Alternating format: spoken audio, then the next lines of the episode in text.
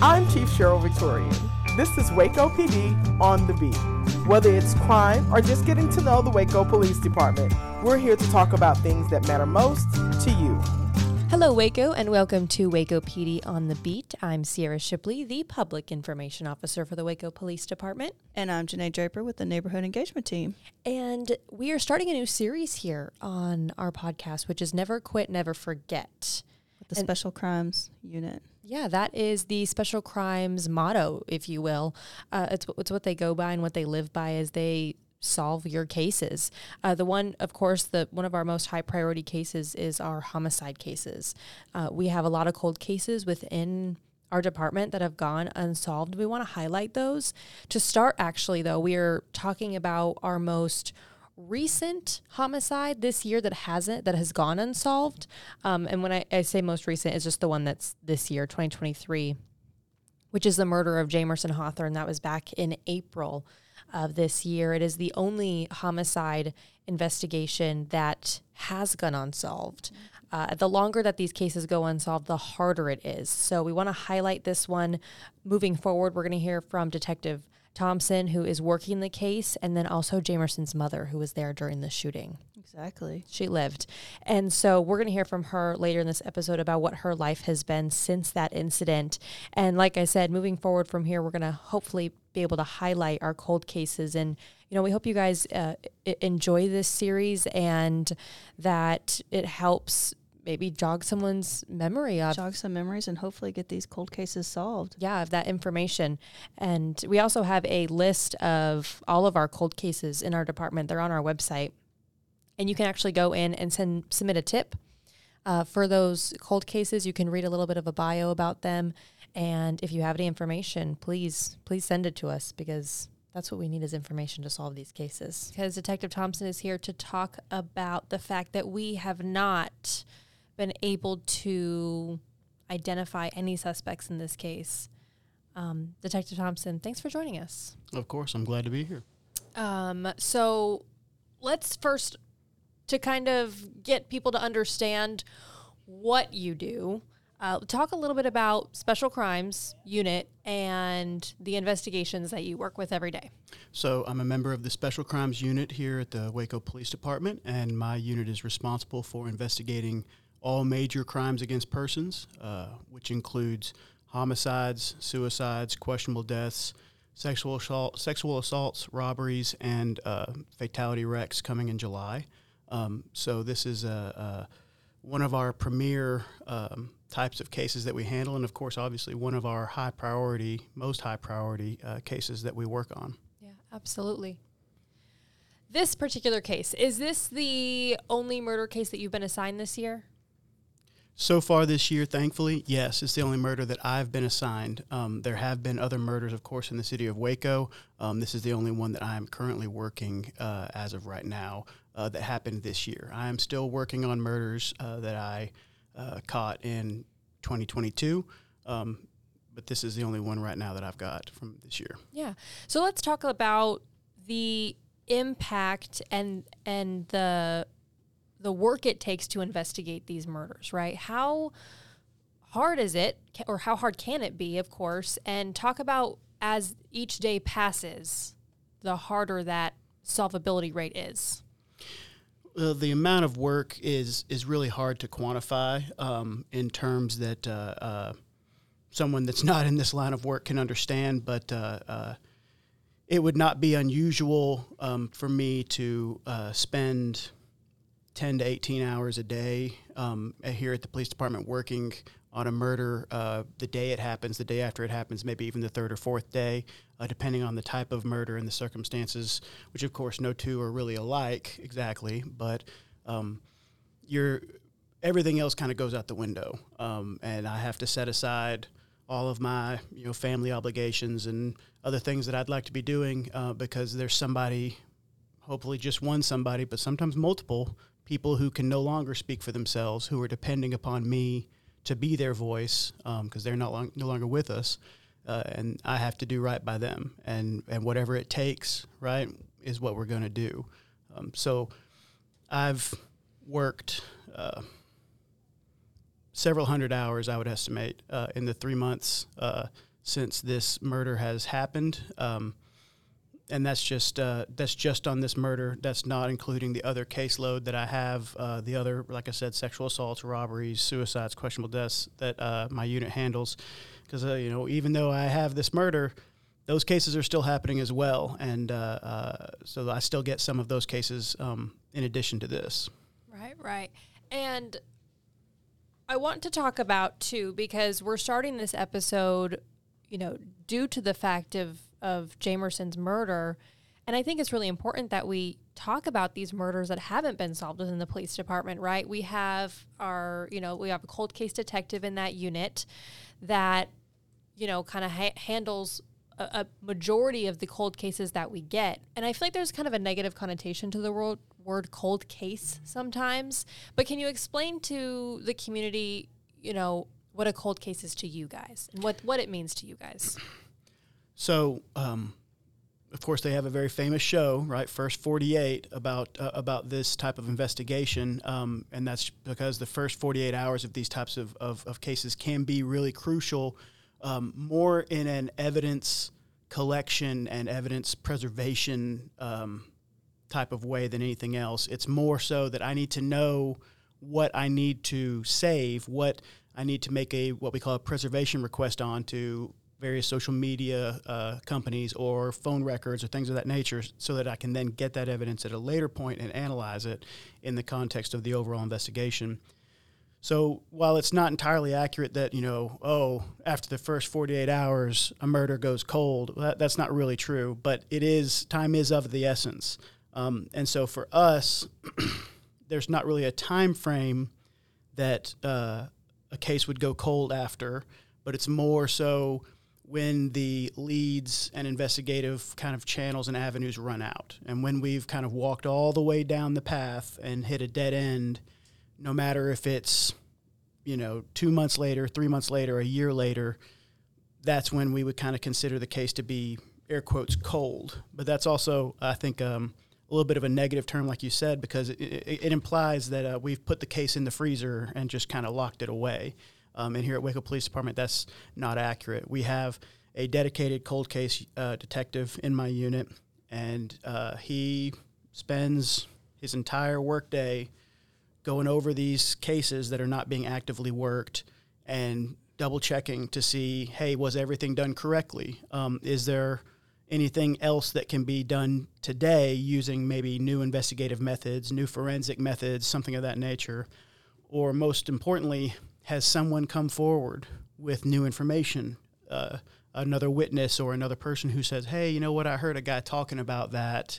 Maybe ten years after the fact, you know, um, all of these things are being checked on regularly throughout our entire suite of cold cases. Um, so it's not that they're stuffed in the freezer and you know left like a, a, freezer burned bag of potatoes from four years ago, but more so that they're being uh, checked on regularly and uh, he is really making sure that we have taken all available steps uh, to look at these cases. Right, and I know Jamerson's murder, of course, has not gone to you know be considered a cold case yet, but we are going to be in the future touching on those cold cases, those murders that haven't been solved. Usually, is what I like to say, murders that haven't been solved yet, um, and to hopefully bring more light to them and maybe someone will come forward with information which is hope which is what we're hoping with this podcast here for Jamerson and, and his family. So let's talk about uh, Jamerson, the murder of Jamerson Hawthorn. Detective Thompson, what? Um, let's just start from the beginning. What kind of detail that that day for me?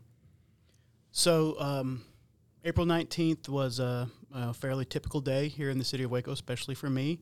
Um, I came to work. I was on call, so we take week shifts, uh, Monday 8 a.m. to Monday 8 a.m. of being on call, and that means that whatever um, happens, a murder, a suicide, a questionable death, anything of that nature um, that requires a detective to come out on scene, well, that's your problem now, you know.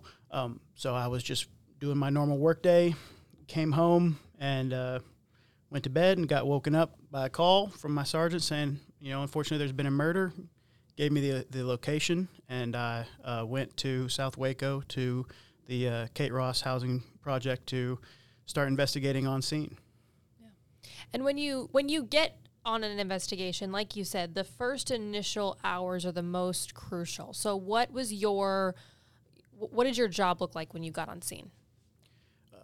even before you get on scene, um, it's all about collecting information um, to then, like I said, to be able to analyze later in, in kind of the cold hard light of day, you know. But while you're while you're getting ready, while you're getting dressed, while you're you know uh, getting in your car and heading that direction, I'm listening to the radio. I'm listening to the traffic that's going on between other officers. I'm in communication with uh, my sergeant and with the supervisor that's on scene, the patrol supervisor that's on scene, trying to gather as much information as I can because it's usually very garbled when when you're first getting these reports, when you're first kind of finding out what happened. It's it can be very chaotic. It can be really hard to make sense of what's going on, um, and so I'm just constantly gathering information and then trying to trying to winnow that down and kind of get down to where I can tune out maybe things that are irrelevant or meaningless and get to the points of information that I need to focus on.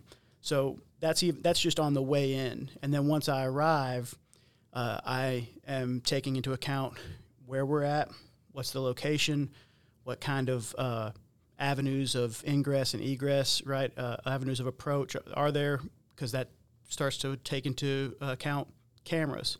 And you start looking at businesses and seeing if there's cameras on these businesses, cameras on these houses, writing that sort of information down because maybe I need to go back and check. Maybe they caught a car coming or so on and so forth, right? And I'm approaching, that's just as I'm pulling up and parking my car. And then as soon as I get out of my car, I'm surveying the environment around me, seeing if there's a big crowd of people that need to be handled, if there's nobody around, anything of that nature. I'm walking up to the scene. I'm looking around, seeing, making sure that we have set our perimeter wide enough that we haven't missed valuable evidence or a blood trail or perhaps even another body or something of that nature, right?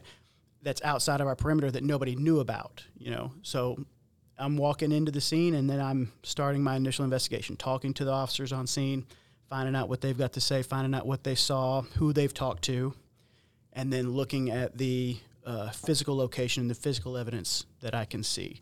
Um, and if there is a body present, then we're also going to start uh, inspecting that body and seeing what sort of trauma is present, what sort of evidence may be available there, identifying them if they're not already identified. All of those are just probably within the first 15 or 30 minutes of getting on scene. That's the kind of uh, a benchmark that you need to be at. Yeah.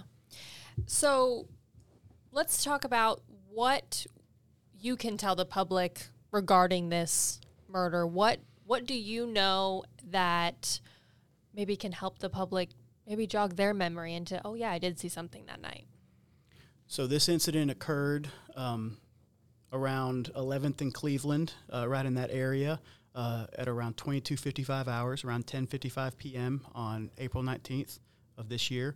Um, and so if you were out and about between 10.30 and 11.30 p.m that night and you live in that area, even all the way up to 13th and Clay, and maybe even you know more east and more north of that, you know, if you were in let's say five square blocks of 11th and Cleveland, and you were taking your trash out, walking your dog, taking in the, the night air, whatever it is, and you were outside, I want you to just kind of cast your mind back and think if you saw anything that stuck out to you, hey, you know, hey, that's weird. You know, why is that? Why, why is that guy out here walking? Why is that car driving so fast? Whatever it is, if you saw something, if you can remember anything, please give us a call and please let us know because it can be the tiniest little thing that's the straw that breaks the camel's back and then maybe cracks the whole case wide open. Uh, we never know until we get that piece of information what proves to be the key that unlocks the lock. Do you know one suspect, two. At this time, we believe that there were uh, two suspects involved in this particular murder. And so far, the leads that you've garnered in this case, they kind of just been a dead end at this point.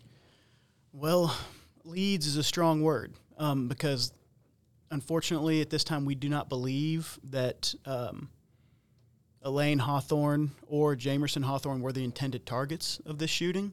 Um, and without a motive, right? That that's kind of the number one way that we often know who to start looking at. That's how we get leads, you know, because when when someone is murdered, we generally start with a list of the kind of people that would want them dead Right. and start kind of going down that list and knocking names off as we go.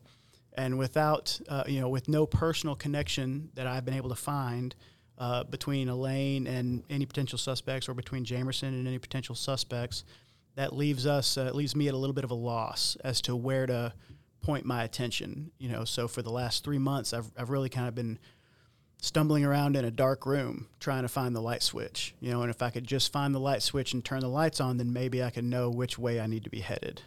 And now, when you say that you don't believe that they're the intended targets, but you also know that they're, this wasn't a random shooting either. This wasn't something that people should be in fear of, of just two people shooting random houses, right? No, I don't. There's no evidence that suggests that this was a random shooting in any way. For one thing, um, the only uh, door that was struck was the address uh, in question.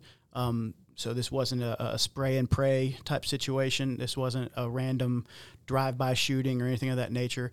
Everything that I have found in my investigation uh, indicates that this was a targeted shooting, uh, just targeted at some other occupant of the apartment besides Elaine or Jamerson, in my opinion. Right, right. And so, what is something that you need from the public? I know we talk about information. Have they come forward, or or is it hard when an investigation like this, or any investigation, for the community to come forward with information?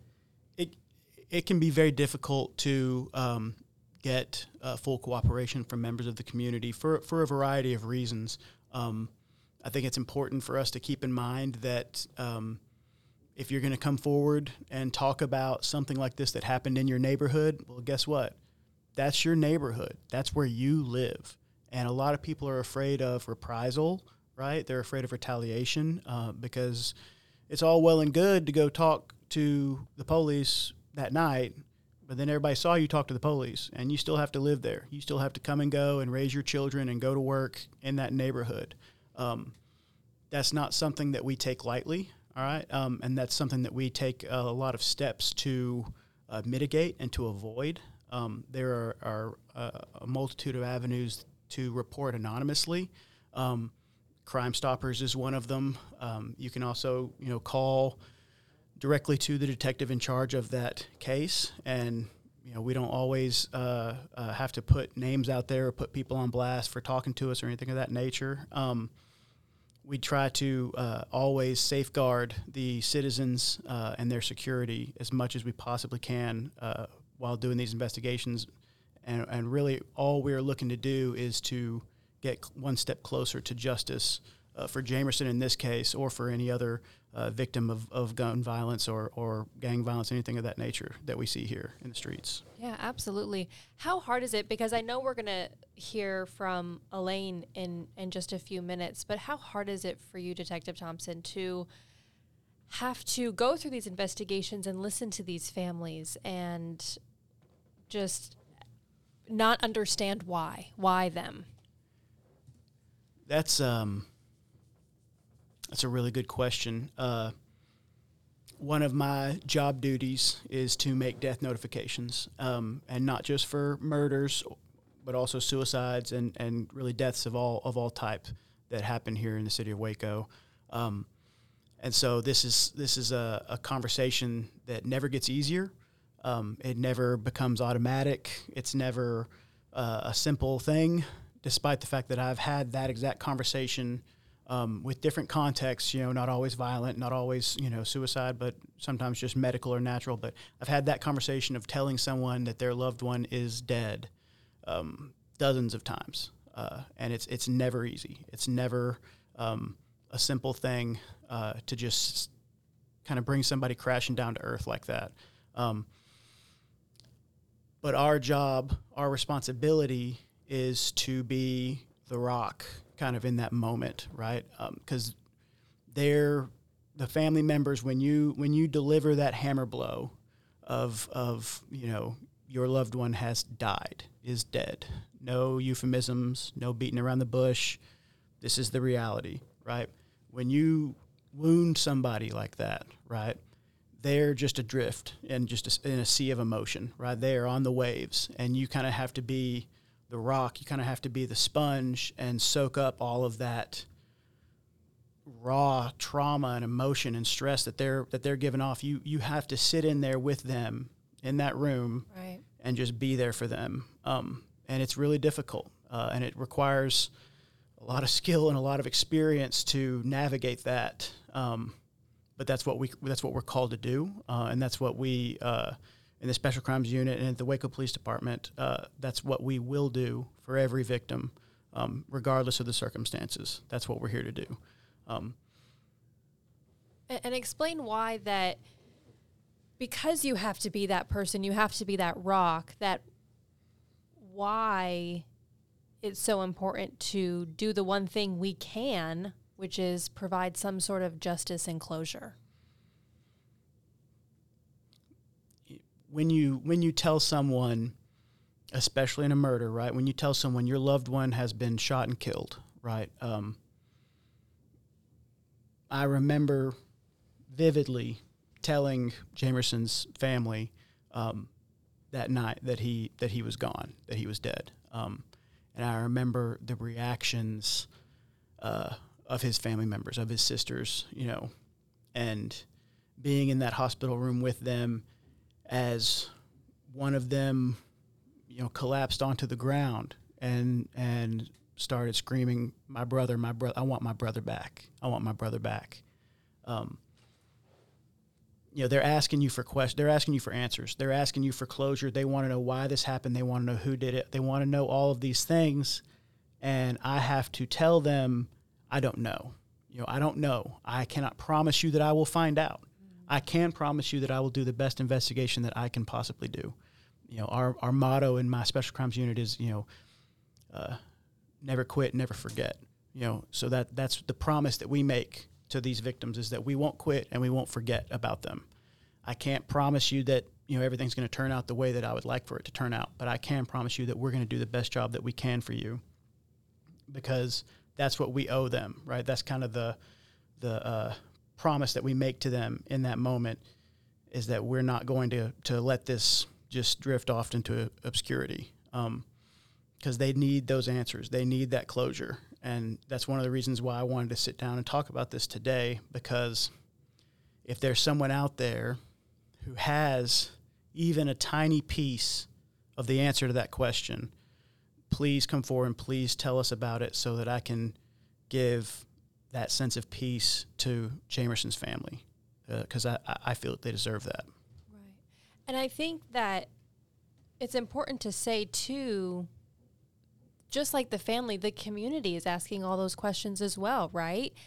And we try and give as much information as we can to the community without hindering the investigation. But that's why it's so important to, I think, continue to talk about this, right? To let the community know that, hey, we haven't forgotten about it and we don't want you to forget about it either. Yes, um, uh, that's very true. Uh, it, I understand that it can be um, troubling for the community to kind of hear long periods of radio silence about these types of investigations. Um, you know, I wish it was like CSI or NCIS, where you know, three commercial breaks and an hour later we've got the guy. You know, that's not really how it works in real life. Um, some of sometimes these investigations can stretch out over many months, years. Um, but that's the kind of long haul that this department is in for. Um, that's the kind of commitment that we are going to have to every single one of these types of cases. Um, this one in particular uh, has been going on for three months, roughly, by the time that at the time of this recording, um, and there's not really an end in sight. But that's still the journey that we're going to undertake with Jamerson's family and with the community, hand in hand, asking for cooperation, asking for um, us to work together to achieve the final end of uh, getting justice for Jamerson and for Elaine. Well, before we bring Elaine in to talk, I just want to give a few things. So please call our department. That number is 254 750 7500 for anyone that has information. Uh, another phone number, if you want to give an anonymous tip, which is to Crime Stoppers, that's 254 753 HELP 4357. Uh, You can say anonymous when you send in that tip. It can also be done online. And if that tip leads to an arrest, you get an award up to $2,000. But Detective Thompson, you know, is there anything else that you want to say or talk about before we bring Elaine in? I would just like to uh, thank the community for the trust that they put in our hands every day. Um, and I, I, I hope that they uh, believe that we have their best interest at heart um, because I, I really do feel that we as a department and the Special Crimes Unit in particular are going to do everything that we can to keep the citizens of Waco safe and to um, find justice for the people that are affected by this type of crime. All right, and we are sitting here with Elaine Hawthorne, one of the victims in this shooting, and her friend, Linda Chambers. And uh, we just wanted to provide the community some uh, information from Elaine's point of view. Uh, I'm sure that was a pretty scary night for. Yes.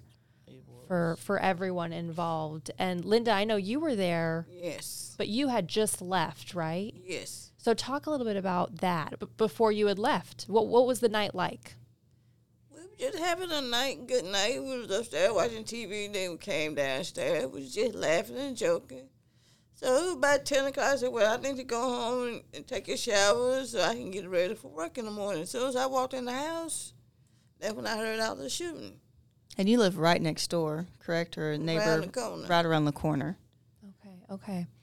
And Elaine, talk to me about what that night before the shooting. What what were the what was the what what were you feeling beforehand? we was happy. We had held a conversation. We had a family conversation. I was in my room.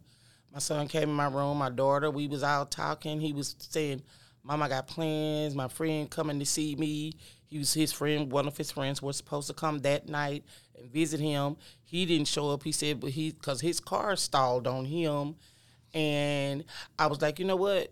I said, I'm gonna get up. I'm gonna go. I'm gonna come downstairs, and I'm gonna let you do my hair. You hadn't did my hair in like 30 years. So he does hair? Yes, he oh. was a stylist, Oh, okay. and he, he- you didn't get out of his chair unless you were polished. And what I mean by polished is, if it didn't look good to him, you was not getting out of his chair. so he gonna try and try and try till he get it right. So he was. I said, well, I'm gonna go downstairs. I I, I went downstairs. And I attempted. I said I do my hair myself. I was doing it myself. He said, "Uh, uh-uh, uh, uh, I'm, I'm fit to do it." So he started doing my hair. In the midst of that, he he went up the stairs, came back down. Linda, like I said, by ten forty five, she had just went out the door. But prior to that, we was just having a, a good night, uh, cracking jokes and everything. Cause he started sewing stuff to my head. I said, "You trying to tell me you done cut me or something?" We were just, you know, just having fun. He said, "Mom, I should have recorded you. I should have recorded you." We were just having a good night, and he was on the phone talking to one of his friends in Dallas, and uh, the person on the phone, he he like he you know just heard all of it, you know, because he ne- he said like I never hung up. He called our family members in Dallas to let them know what was going on, but before all of that, it, it we was having a good family time. Yeah. It was it was just laughter and love and everything in, in the house. yeah. I mean, it, it and we hadn't laughed like that in a long time. Yeah, yeah. And so you guys were downstairs and it was just you and Jamerson Correct. there at the time. And so Downstairs. downstairs, yeah. And so when when you guys started hearing the the bullets coming through the the apartment, what was going through your head? Did you even register what was happening? No, actually, I heard a. We heard a. It was just like a pat pat. See, the, the baby was downstairs. We thought he was just throwing his cup downstairs. So I look. Me and we both looked toward the stairs, finna get ready to tell the baby, "Boy, go back upstairs." Before we could do that, I looked in there because I have a fish tank. It has a mirror in it, mm-hmm. and I seen some glass breaking. I was like, what it was what it was showing me was a reflection from the picture that was hung up by the stove where the bullet first hit. That's what was breaking. Wow. And then about that time, I pat pat. I felt my side. I said, "Wait a minute," and I looked at my front door. I said, "Somebody's shooting," and my son said, "I said I'm shot." He said, "What?" So I grabbed him by the arm, mm-hmm.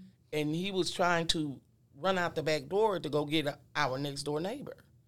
And all this time, so by that time I reach up, I grab my phone, and and when I reach up to grab my phone, that's when I looked over, and that's when I seen him just spewing up blood. Hmm. And it, it it's just it, he got hit. He started spewing up blood. When he turned, he got hit again, and he just fell over. He fell over. It was a chair right there. He fell over. That chair broke in two and spent him around back toward me. And he just fell down to my side, and I immediately just started trying to administer CPR, but I couldn't uh, flip him over, so I started calling for my daughter to come and and help me because I knew that because I'm I'm disabled myself that I couldn't lift him up or flip him over, and she she said, "Mom, I can't, I can't, I can't do it." I said, "Well, go get the neighbor, go get the neighbor," and that's when the neighbor came, and by by then, that's when everybody started coming outside. Once they heard the ambulance and all of that, and, my, and then my, that's when I, I really didn't pay attention to how many people came or or how many people pulled up. But I, all I know is when they took me outside, that's when I seen everybody. But it, it was it was it, it, it was horrible. It, it was it was a mother's worst nightmare. I am you can't sorry. imagine having to do CPR on your child, and I didn't even know how bad my injury was. Mm-hmm. Oh. That just I mean that just breaks my heart for you. I am so sorry that you have to go Relive through that, that, and every day Yeah. in my mind, in my sleep. I just want to see my baby just come around the corner, smiling and happy as he was. He he was always smiling. He we were not the people that bother nobody. Only way we met you is you had to walk by my house. Mm-hmm. You had to walk by my house. The only way to meet us. That's the only way you go. Cause we didn't go to nobody's house. We didn't bother nobody. We was always at home. If you've seen us at the grocery store, you've seen us at the grocery store. But other than, I know where you stay. I said you probably do. I don't. yeah. I don't know. But mm-hmm. just to relive that tragedy over and over again. Hmm. And we we didn't bother nobody. My baby did this.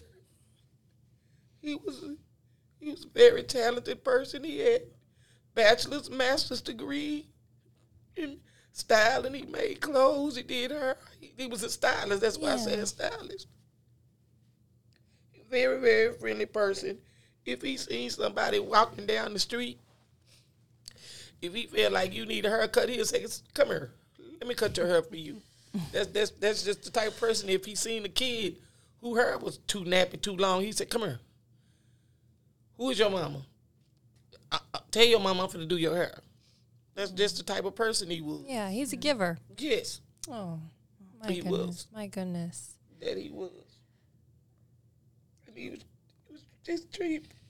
And I was sitting in the chair and he pulled me out that chair. So I figured that was my hero because he saved me. It could have been me and him. Yes. I said, How did I get on the floor? I don't even know how I got on the floor. He pulled me out the chair. Goodness. No, he he died a hero, didn't he? Yes. Oh my goodness. Get to And that was the last song I sung to you. Did you ever know that you was my hero?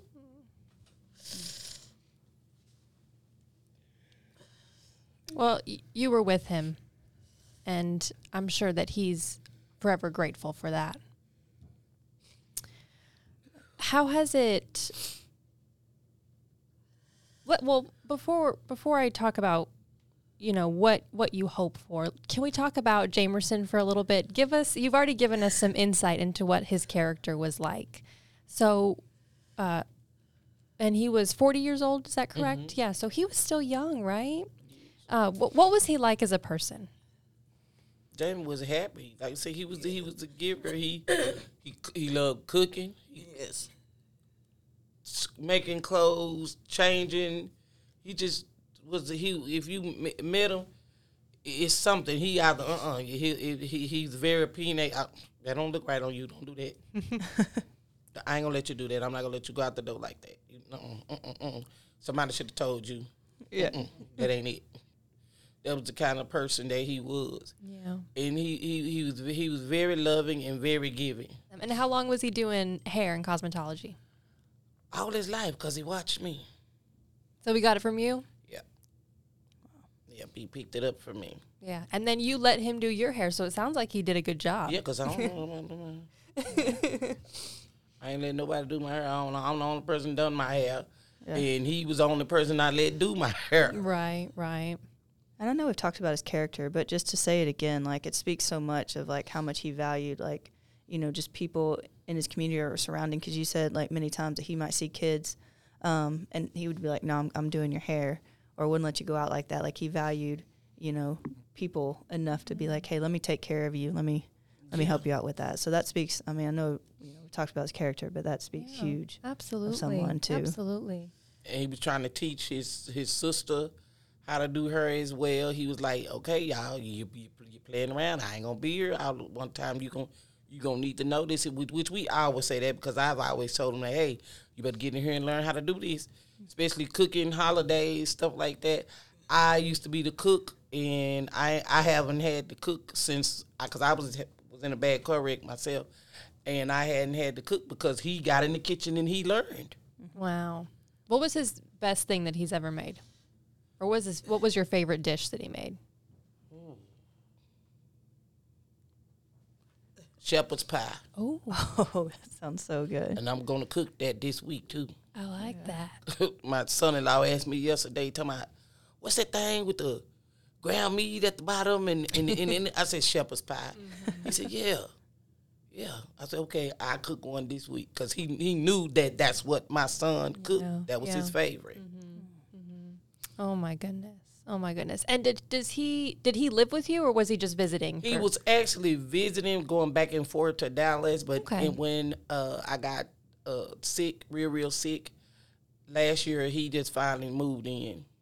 right. because I needed because I had to have I need surgery on my knees, and I needed I wasn't able to be mobile. Yeah. So might as well say he was my legs. That was my legs. Since my legs been gone, all I've been doing is just I can't do nothing but sit there. I can't stand long, and my daughter can only do so much because if she break a fingernail, it's over with. She ain't doing nothing else. Well, and he also did nails too. He did Oh, nails, hair, goodness. he Wow. did everything. oh my goodness. That's amazing. Well, and I'm sure too that he has been gone. People like Miss Chambers, they've helped you along. How grateful Oh are you? yeah, this my this my A one. This is my A one day one since the day I met her. Me and her been close friends since I've been severely ill. She has been by my side, and I love her for it. That's my best friend. Yeah, yeah. Miss Chambers, how hard has it been to watch your friend have to go through this? Very hard. Very, very hard. I got to pass her door every morning to catch the bus to go to work. It's very hard to pass her door. It's very hard. Yeah. I haven't only been there once, and I couldn't. I haven't even went in. I just that chair y'all talked about is still there on my porch. I just sat there, and I I haven't been in the door at all. No, no. It's hard. It would be hard to go back. It is. It is hard for me to go back. I I, I want to go back, but I can't. Cause I be done stressing myself out and panicked out and be done had a stroke. How, you know, there's been so many moms that have lost their their children and it's a it's a pain that can't be it just you, you can't imagine it until it happens to you. And so what's something is there anything you'd like to say to those moms that you know are are hurting like like you are?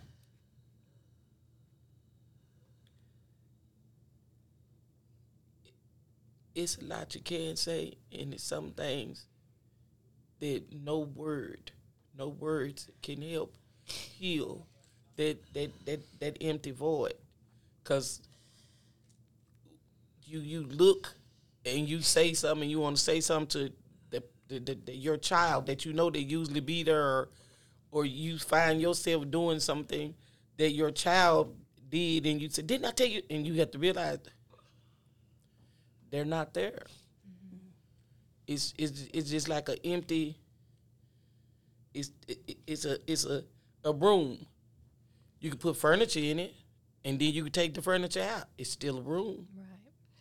It's just an emptiness that you you, you can't feel.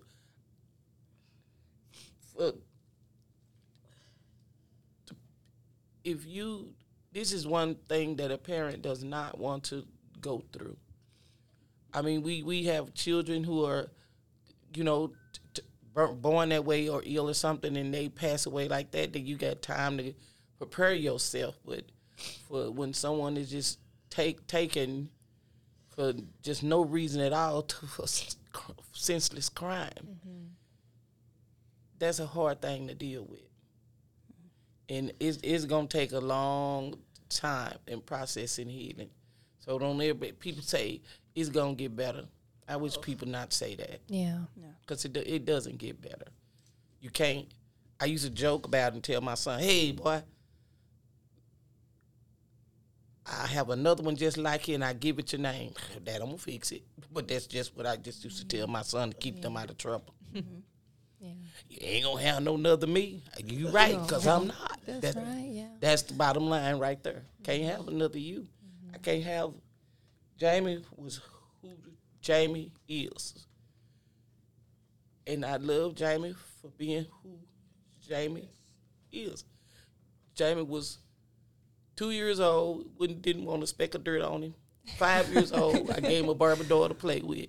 Why you letting your son play with dolls? I said, cause he gonna he one day he gonna have sisters and he gonna have to do their hair. There you go. And that is exactly what happened. And that is exactly what happened. He he he lived his life. He was just he was just like, Mama, I'm so happy now. He was like, Mama, I'm just so happy. He was like, everything is falling into place, and I'm just so happy. He said, "Mom, you know, thank thank you for for you moving down here and and and, and getting me down here. He said, I, I just feel better now. He said because he had he already had anxiety because so much in this world, so so many people, some evil people, something wrong. What? Why? Why do you feel like that you could take a life and it's okay and it's not? Mm-hmm. It's not okay. You don't not only the person whose life you've taken, it also in, they don't know it affects their family as well. Because if you get locked up, who got to put money on your books? Yeah. You now you're going to take from your family from something that you did to somebody else's family. People, people, I wish people would stop and think like that. Like, hey, before I go do this, but they don't. But they don't. Yeah, th- we know that Chief Victorian, she's talked many times about how taking a life is not worth any It's type. not. It's just not worth it. It's not. And this is, you know, that you sitting here and talking to us is one reason why it's not worth it because it's so hard to hear your story and know that the pain that you and your family has gone through. Was there any going through the whole eh, neighborhood, the whole community. Exactly. Everybody's impacted by it.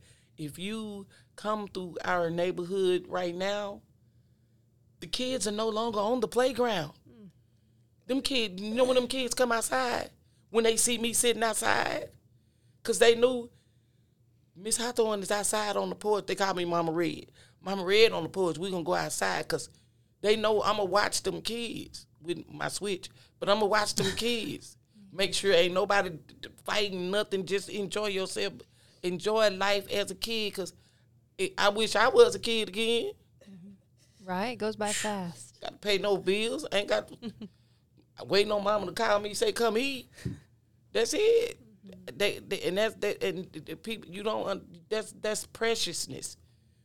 To watch kids enjoy themselves and laugh. The children in our neighborhood, nobody, them kids do not come outside unless they see me sitting outside on the porch. Then they come outside, and then when I go in, them kids go in. They do not. They know the, the neighborhood does not stay outside long. You can right now. You can hear you come through. You can a pin drop. Mm-hmm. The, the the the whole neighborhood is is upset because they was like, who did this? Nobody seen nothing. And, and that's one thing that we're talking about here is the fact that Jamerson's case hasn't been solved. And I know our detectives are working tirelessly and going down every avenue they can to find the suspect or suspects involved. I mean, how does that play into your emotions in your life knowing that each day is one more day? I'm scared. For the furthest I go is to my porch, and mainly because the the police substation is right there, and I go. To, I come out the house. I go to grocery store once a month. I, I that's it. And it, it terrifies me to not know to like. They may know who what I look like, but I don't know what they look like. I don't know if if whom the person or persons are decide, wait, hey, maybe we didn't finish the job. I don't know if I was a target. I don't know if my son was a target. I, I we don't know, and it's very very scary. That's why the, the whole neighborhood, the whole community is like. In, everybody sleep every night, and for half of us don't even sleep because I don't sleep at night. I sleep when I go to sleep when the sun come up and that's a terrible thing for somebody my age not to sleep at night, but I don't. Yeah. Cause I, I guess with in my mind, I'm thinking I don't want to relive to keep reliving that night, but I just, it, it's something I'll never, ever, ever, ever, ever forget. Mm-hmm. I mean, this these are some of the worst crimes that our department and our community has to deal with, right?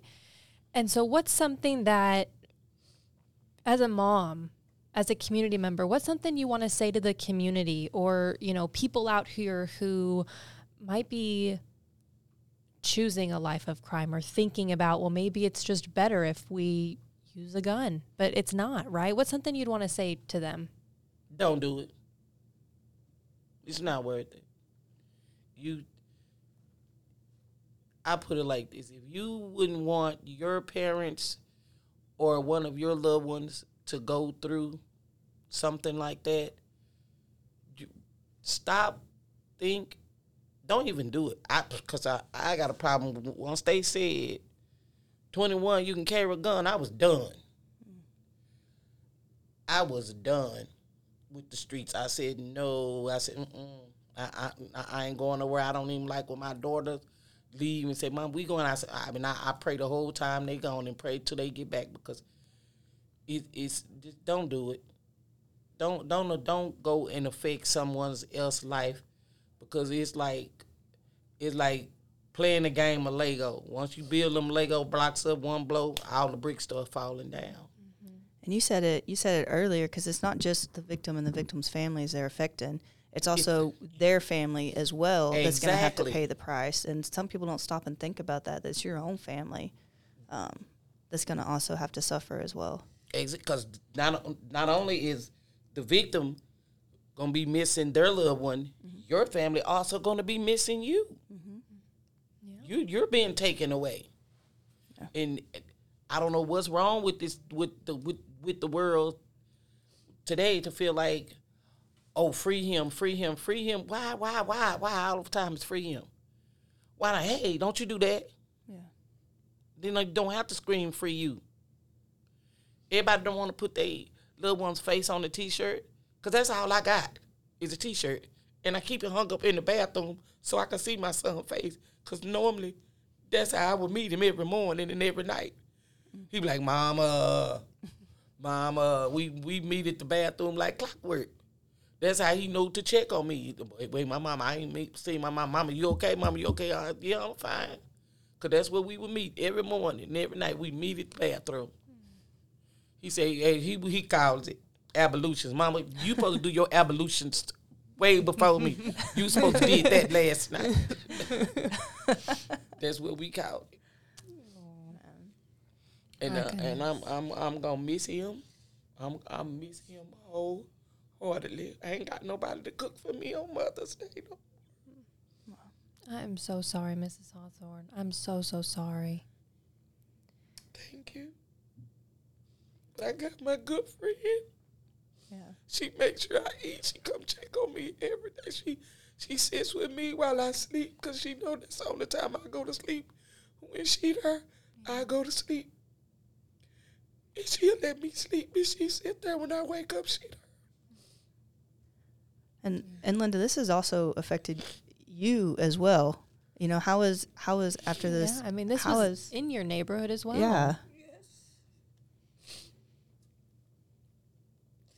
I just miss him singing and dancing around. Yeah, he did that too. Was he a good singer? Yeah. So it sounds like he was good at everything. I know. Cooking, nails, hair, singing. Teaching. That he, he got it from me. He, he, that he was me. He's the male version of me. That's amazing. That he was. Mm. Mm. That was, that was, that was, I mean, he, he if he seen that he determined he's gonna do it, he it, that was just him coming up with ideas. I ain't never seen nobody make underwear till I seen him do it. Oh my goodness. He made some underwear on the sewing machine. I said, "What?"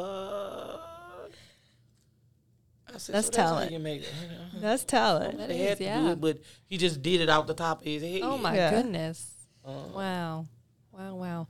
Well, is there anything you you know, of course we hope that we bring justice to your family and Jamerson.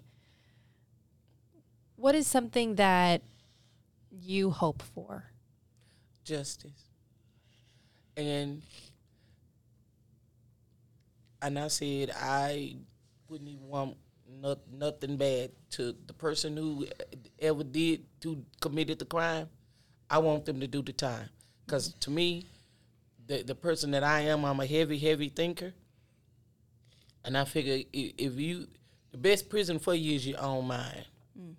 So if you are behind bars, it means you got to think mm-hmm. you got to think. You can open a bunch of doors on the inside of your mind, but when you open your eyes and realize reality, this is where I am, and I put myself here. So I would rather for them to, I seek, I we seeking for justice and for them to go to jail and do the time for their crime. Because they they took a big piece from our entire family. Jamie was the entire family's stylist.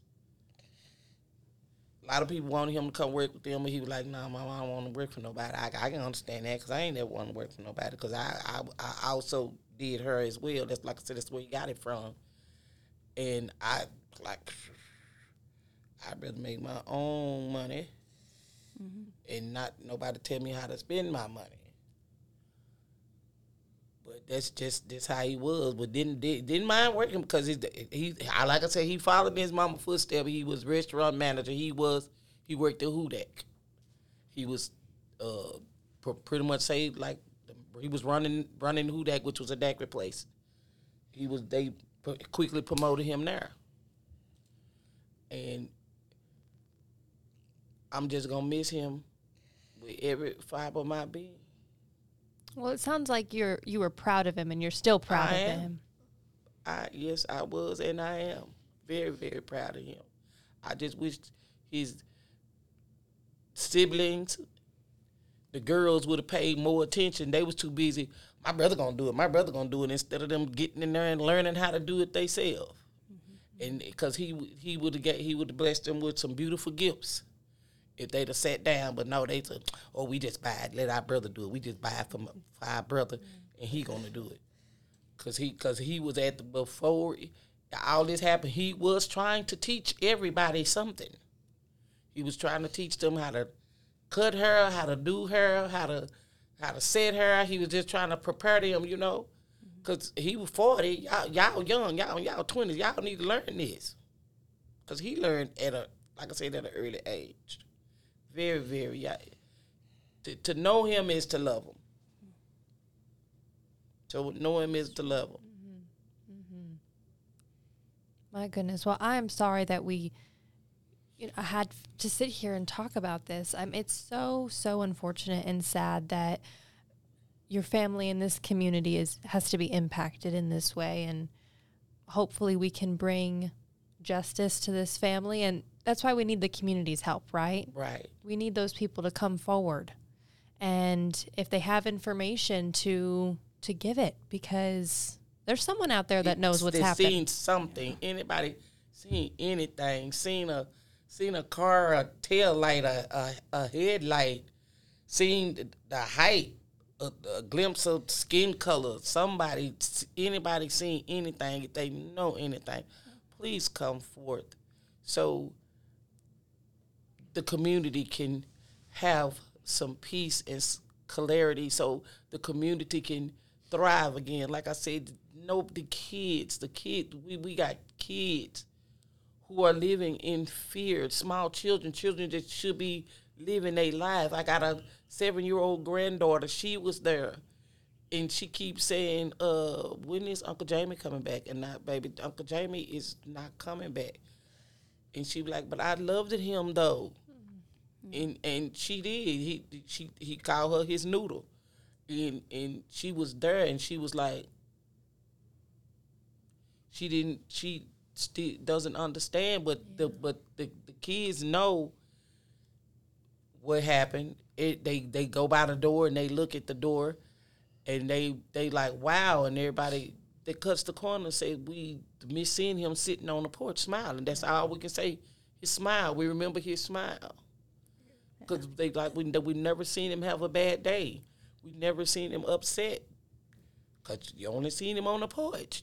That's as far as we went. The porch. Yeah, and just like you said, I mean, like any information, whether you, you know, someone might think it, well, it might not be pertinent or might, you know, just anything that someone might thought they saw, maybe saw that could possibly help. They never know, like, what, you know, what piece of information might be the puzzle piece to help move this forward. Because, like you said, I mean, you know, we want justice for Jamie and the family, but the whole community, because the whole community is, you know, like you said, living in fear till this is solved. They're so, living in fear. you know, your one piece of information could be the one that kind of helps these kids and the family get what they need to kind of take, you know, take back their family. Because nothing, you know, nothing will ever bring Jamie back, and that's, you know, nothing we can say or anybody can say can fix that or fill that void, you know. But the next best thing that we can do is at least bring justice. That's it.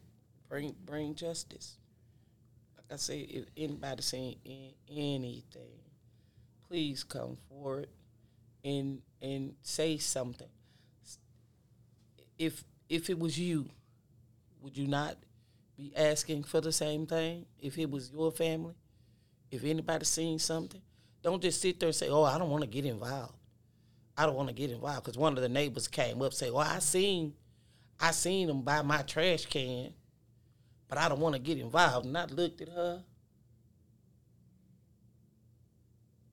Yeah. You seen? She said, and then that's when I called the police. Okay. Thank you. But I was already on the phone with him, but thank you. Mm-hmm. But if you seen something more than that, if you don't want to get your name involved, that's fine. Just just just call.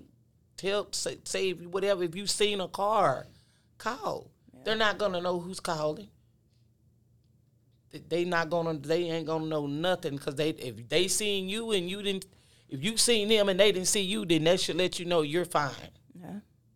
Yeah, we and we at the police department take anonymous tips all the time. We also have Crime Stoppers Yeah. as Right. well. If they're scared, you know that you remain anonymous um, through that. If you report it through Crime Stoppers as well. So anything that you feel might be pertinent. Right. And if you do it through Crime Stoppers, if that tip leads to an arrest in the case, you get rewarded. Correct. So, Yeah. yeah, up to two thousand dollars. So I mean, that's just one more thing to think about if you guys haven't, if anyone has any information out there. Well, Elaine and Linda, thank you both very much for sitting here, and I'm sorry again that we had to have this conversation. No one ever wants to have these conversations. Is there anything? Ever. Is there anything else that you guys would like to say? No, no. Just if please help. The community is grieving. The community has had a, a, a great loss. Just please help. Yeah. This was his come and take the community, community. you know. This is his community, your community. Like we're asking, you know, help from our community to help with this. Absolutely.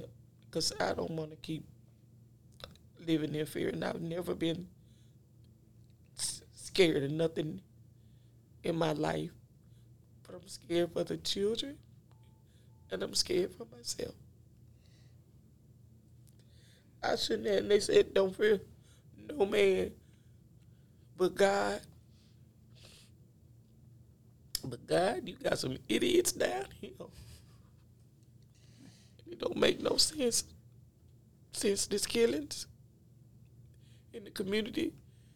Please help. Please help so we can get justice. Waco PD on the beat.